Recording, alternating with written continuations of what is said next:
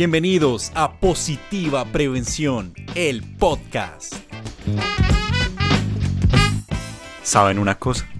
Lo que me encanta de este programa es la variedad y el mix de temas que podemos tocar de un momento a otro.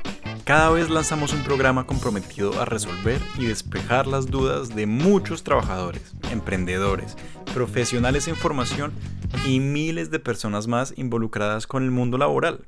Porque lo cierto es que trabajo le puede tocar a cualquiera, en cualquier momento de la vida. Por eso voy a decirles una palabra ligada a la perseverancia, resistencia y en general al aguante, como dicen popularmente. Esta palabra es la resiliencia.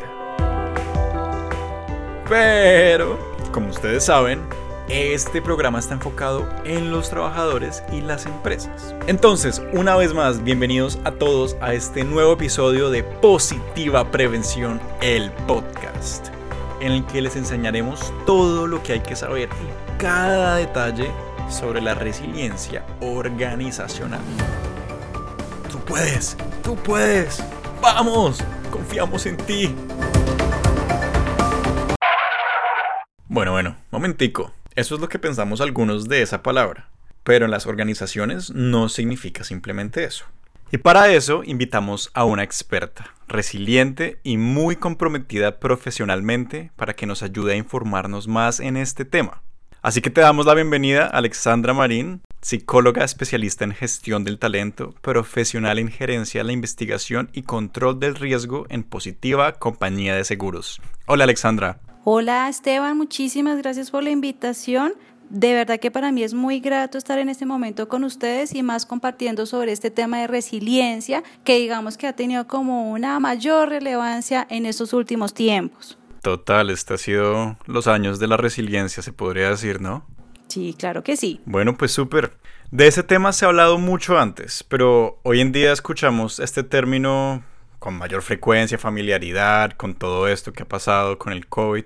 Entonces, porfa, recuérdanos qué es resiliencia organizacional. Bueno, sí, Esteban, a mí me gustaría contarte, antes de entrar en el detalle de resiliencia organizacional, ¿qué es eso de resiliencia? Digamos que nosotros vemos este concepto de resiliencia desde la parte de la física. En la física se habla que un objeto es resiliente cuando vuelve y recobra su forma original después de haber estado expuesto o sometido a cierta presión. Y en la psicología este concepto se define más como la capacidad o esa adaptación que tenemos nosotros como seres humanos para adaptarnos después de haber sufrido o haber superado inclusive eh, situaciones a las que hemos estado expuestos que son nuevas para la vida en cada uno de nosotros como seres humanos. La resiliencia organizacional en ese sentido es la capacidad que tienen las empresas de superar situaciones difíciles, de aprender a partir de ellas y digamos que ser sostenibles en el tiempo, de reinventarse, renovarse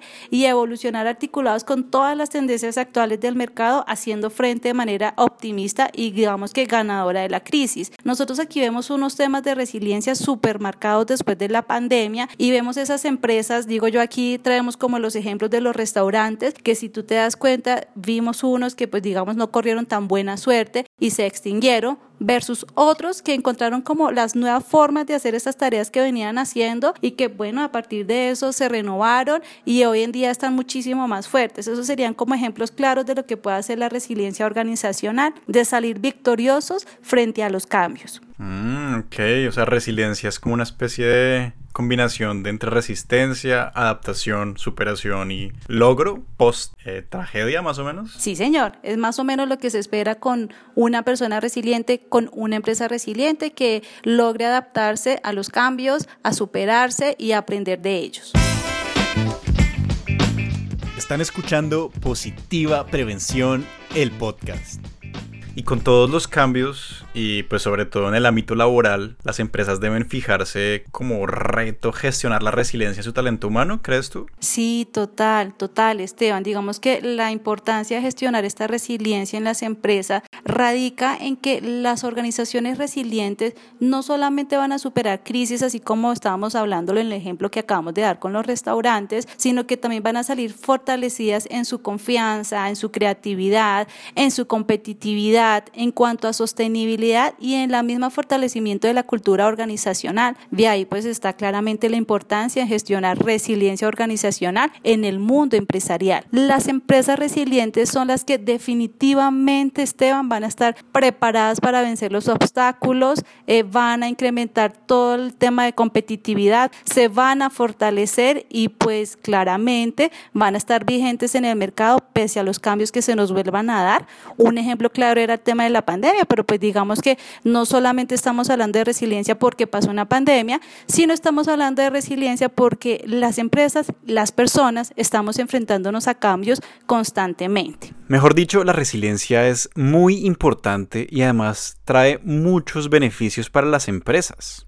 Y en ese sentido, Positiva siempre se ha destacado por sacar productos muy innovadores y que satisfacen las necesidades de sus clientes. Alexandra, ¿nos podrías hablar un poco más de esto? Pues eso me llena el corazón, Esteban. Digamos que aquí estamos también para contar sobre un aplicativo, una aplicación que tenemos hoy en día en Positiva y nació claramente de la necesidad de generarle a las empresas que son nuestros clientes una herramienta que les diera la posibilidad de orientar y de fortalecer todo este tema de resiliencia organizacional al interior para que sean más sostenibles, más productivos y competitivos en situaciones de cambio. Nosotros hoy en día contamos con el aplicativo, con un instrumento que mide todos los niveles de resiliencia organizacional y aquí lo voy a decir con mucho orgullo y es que esta herramienta es única en Latinoamérica. Este proyecto nosotros lo hemos denominado Fortaleciendo tu Ser para un mejor hacer. Y como yo bien lo decía, Esteban, este permite a las empresas afiliadas implementar planes de acción orientados al fortalecimiento de la resiliencia organizacional. Eso fue un trabajo súper bonito y realmente lo que hicimos nosotros aquí fue en tres fases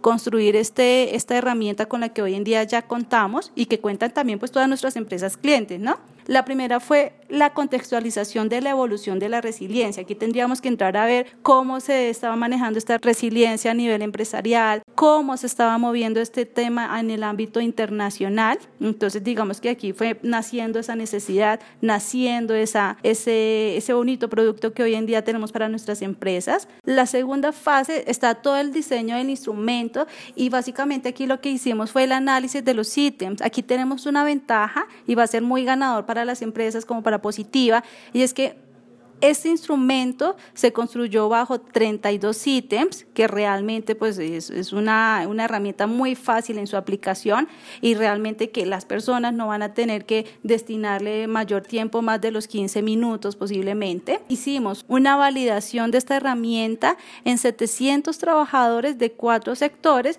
pero que hoy en día, digamos que esta herramienta ya cuenta con la convalidación para que todas, todas las empresas, indistintamente en el sector en que se encuentre, puedan usar de ella. Y finalmente, pues ya contamos con la encuesta diagnóstica de fortaleciendo tu ser para un mejor hacer y con la cual nos brinda la mejor opción para medir la resiliencia del trabajador, la resiliencia del equipo y la resiliencia del líder.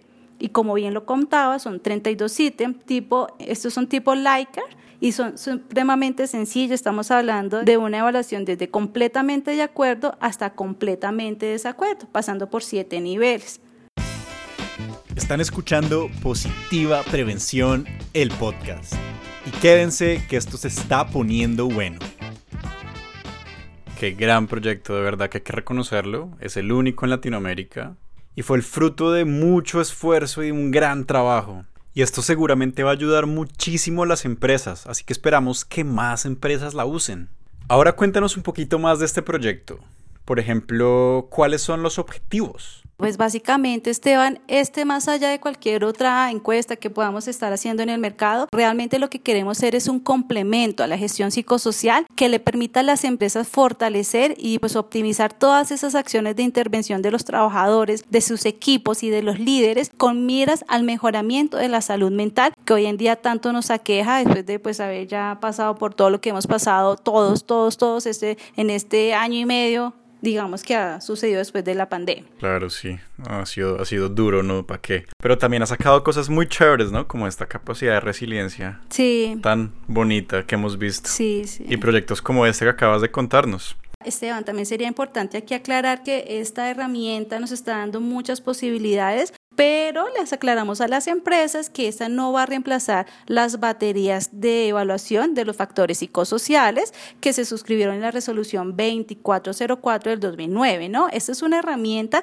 totalmente complementaria que nos va a brindar una capacidad de análisis para empezar a implementar esos programas que tanto nos aquejan en cuanto a temas de resiliencia organizacional en la compañía y que claramente le van a aportar a todo el tema de factores de psicosociales, pero no reemplaza las baterías.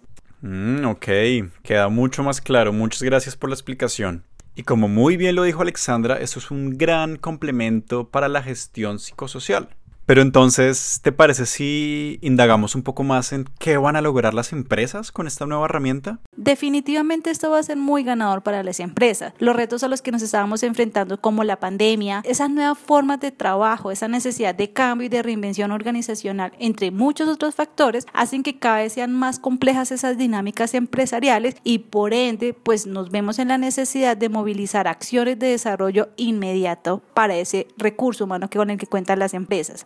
Con este proyecto que se materializa en el uso de una aplicación digital, las empresas van a tener diagnósticos sobre su resiliencia global y asimismo, digamos que dentro de esta resiliencia global vamos a identificar la capacidad que tienen las empresas de sobrellevar situaciones difíciles, la capacidad de aprender y de reinventarse como organización. ¿Qué nos va a permitir esta encuesta? Bueno, la encuesta nos va a permitir, de acuerdo a la escala, identificar los niveles de resiliencia por categorías, en los cuales las empresas implementen acciones orientadas al fortalecimiento de las condiciones identificadas en torno a la capacidad de respuesta que tienen los trabajadores, los equipos y los líderes. Cuando estamos hablando de una resiliencia individual, digamos que aquí la encuesta que nos permite saber o qué factores son los que empezamos a evaluar, estamos evaluando todo el tema de la pertenencia, el tema de afiliación con la compañía, estamos hablando de un tema de compromiso, motivación, un tema de desarrollo intelectual y asimismo económico. Estamos hablando de temas en cuanto a gestiones de cambio, de manejo de estrés y también algo muy importante como la autorregulación emocional y pues claramente las competencias emocionales. Cuando estamos hablando de la resiliencia de líderes, digamos que esta categoría corresponde a la resiliencia del trabajador referida al líder, identificando componentes como lo son el diseño de tareas, a la regulación emocional, vuelve y juega, a esa toma de decisiones y la percepción de cuidado a los trabajadores con los que yo me estoy relacionando y pues claramente a una comunicación. Cuando estamos hablando de resiliencia de equipo de trabajo, esta categoría ya corresponde a la resiliencia del trabajador referida a su equipo de trabajo. Aquí ya vamos a empezar a evaluar factores como las normas, los roles, la eficacia del equipo, la misma comunicación, el trabajo colaborativo entre ellos, ese apoyo que hay, la regulación y la confianza que se puede generar en el equipo de trabajo. Bueno, y ya con todo lo que hemos dicho, digamos que aquí también vale resaltar que los niveles de resiliencia nosotros vamos a tener como clasificados entre niveles bajos hasta niveles muy altos. Entonces, en la medida en que tú, tú como organización identifiques esos niveles, asimismo vas a poder proyectar esos programas esas acciones que se enfoquen para el cierre de estas brechas. Si tienes un nivel de resiliencia muy alto en el equipo, pues digamos que ya tú como empresa vas a orientar los programas que tengas al interior de las gerencias o de las áreas que se encargan de la administración del talento humano y ser mucho más eficaces para que esa, esa implementación, esa aplicación, ese diseño, esas estrategias apunten realmente a lo que deben apuntar frente al tema de resiliencia. Mejor dicho, esta herramienta les va a brindar un análisis detallado de en qué categorías y en qué sectores específicos puede que esté baja la resiliencia para que así puedan enfocar mejor estrategias de cómo aumentarla. Esto va a ayudar muchísimo a las empresas, es una gran herramienta. Y hablando más sobre el tema de implementación, una vez diagnosticado y reportado este análisis de resiliencia, ¿cómo hacer para que las empresas implementen estrategias para incrementar la resiliencia con éxito? Yo te voy a hablar de dos sentidos. Uno es cómo se organizaría internamente para sacar todo el tema de resiliencia y es empezar con un mapeo organizacional para lograr que las empresas adopten la encuesta de Fortaleciendo tu Ser para un mejor hacer, que mide los niveles de resiliencia, garantizar el compromiso por la alta dirección.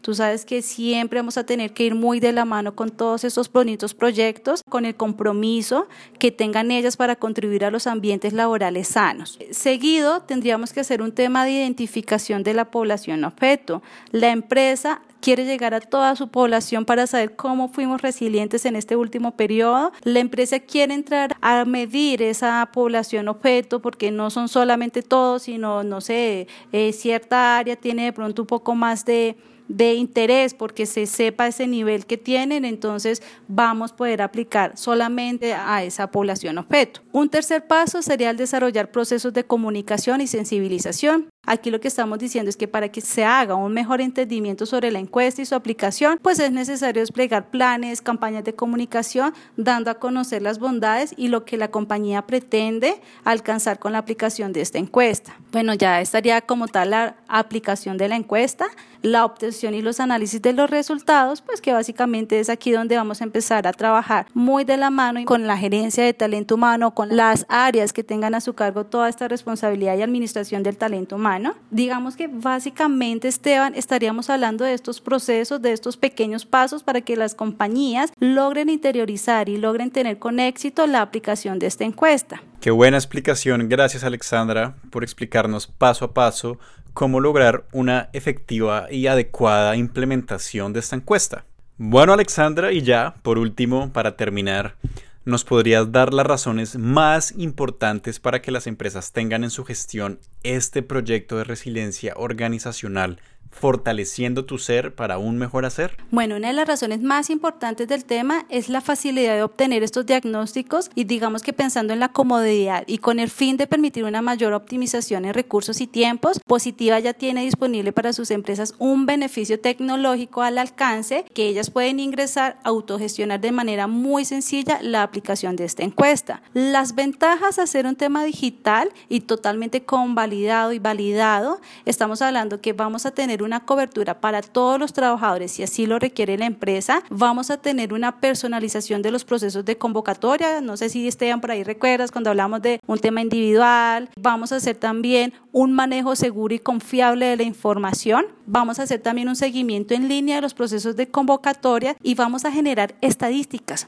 Aquí con esta herramienta vamos a tener la posibilidad de generar unos informes bajo las estadísticas de aplicación que nos van a brindar mucho insumo para que nosotros al interior de las compañías podamos generar muy marcadamente y muy aterrizada a la necesidad que tenga como tal la compañía para implementar esos programas y que realmente empecemos a cerrar las brechas de lo que es esa resiliencia organizacional. Ya para cerrar, Esteban, digamos que eh, definitivamente con la gestión de la resiliencia en las empresas vamos a lograr una transformación cultural sin duda alguna, si logramos personas resilientes, vamos a tener empresas resilientes y realmente si somos resilientes vamos a ser exitosos en todos los campos a pesar de los cambios. Entonces digamos que eso es un proyecto, eso es un programa muy ganador por donde tú lo veas. Entonces esta herramienta tiene muchas ventajas. La facilidad por ser en línea y por ser segura, la comodidad,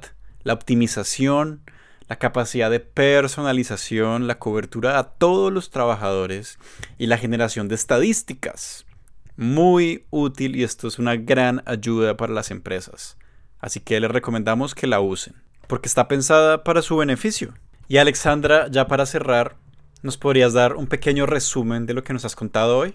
Más allá del tema del trabajo y la resiliencia que pueda estar haciendo positiva, lo que queremos es entregar una aplicación que les permita a las compañías hacer frente a los diferentes cambios que se nos puedan dar, hablando en pandemia, pero pues digamos que son constantes los cambios para que logremos obtener una salud mental en todos nuestros trabajadores. Esta herramienta lo que está apuntando es a mejorar, a tener ambientes sanos al interior de todas las organizaciones que hacen parte de esta gran compañía. Y es que además es muy fácil de usar, ¿cierto? Totalmente. Es súper autogestionable. Eh, si tú como compañía puedes entrar y tienes el acceso que todos tenemos por la lista, tú puedes entrar y gestionar los niveles de resiliencia, gestionar esta encuesta. Digamos que eso también es lo que llama mucho la atención y es que no tienes que esperar a que se te generen planes o bueno, cualquier otra cosa, sino que tú, empresa, entras, haces uso de esta herramienta y ya empiezas a, a hacer implementación de los programas que ya consideres. Sin embargo, para esos, Esteban, para esos programas, nosotros también brindamos unas herramientas, vamos a tener un material de apoyo que puedan ir basando los programas, las herramientas al interior de las compañías para el cierre de estas brechas. Maravilloso, Alexandra. Esto es una gran herramienta que estoy seguro que va a ayudar a muchas empresas. Y muchas gracias por acompañarnos hoy acá y contarnos todas estas cosas. No, gracias a ti Esteban por la invitación y de verdad que es importante para nosotros que el tema de resiliencia, digamos que los acojan las compañías y empiecen a gestionarlas precisamente porque si tenemos personas resilientes vamos a tener empresas resilientes y pues digamos que va a ser muy ganador en todo sentido.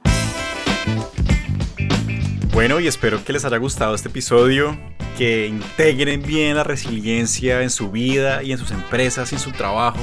Y nos vemos entonces en el próximo episodio de Positiva Prevención, el podcast. Chao. Esto fue otro episodio de Positiva Prevención, el podcast. Y nos vemos en el próximo episodio.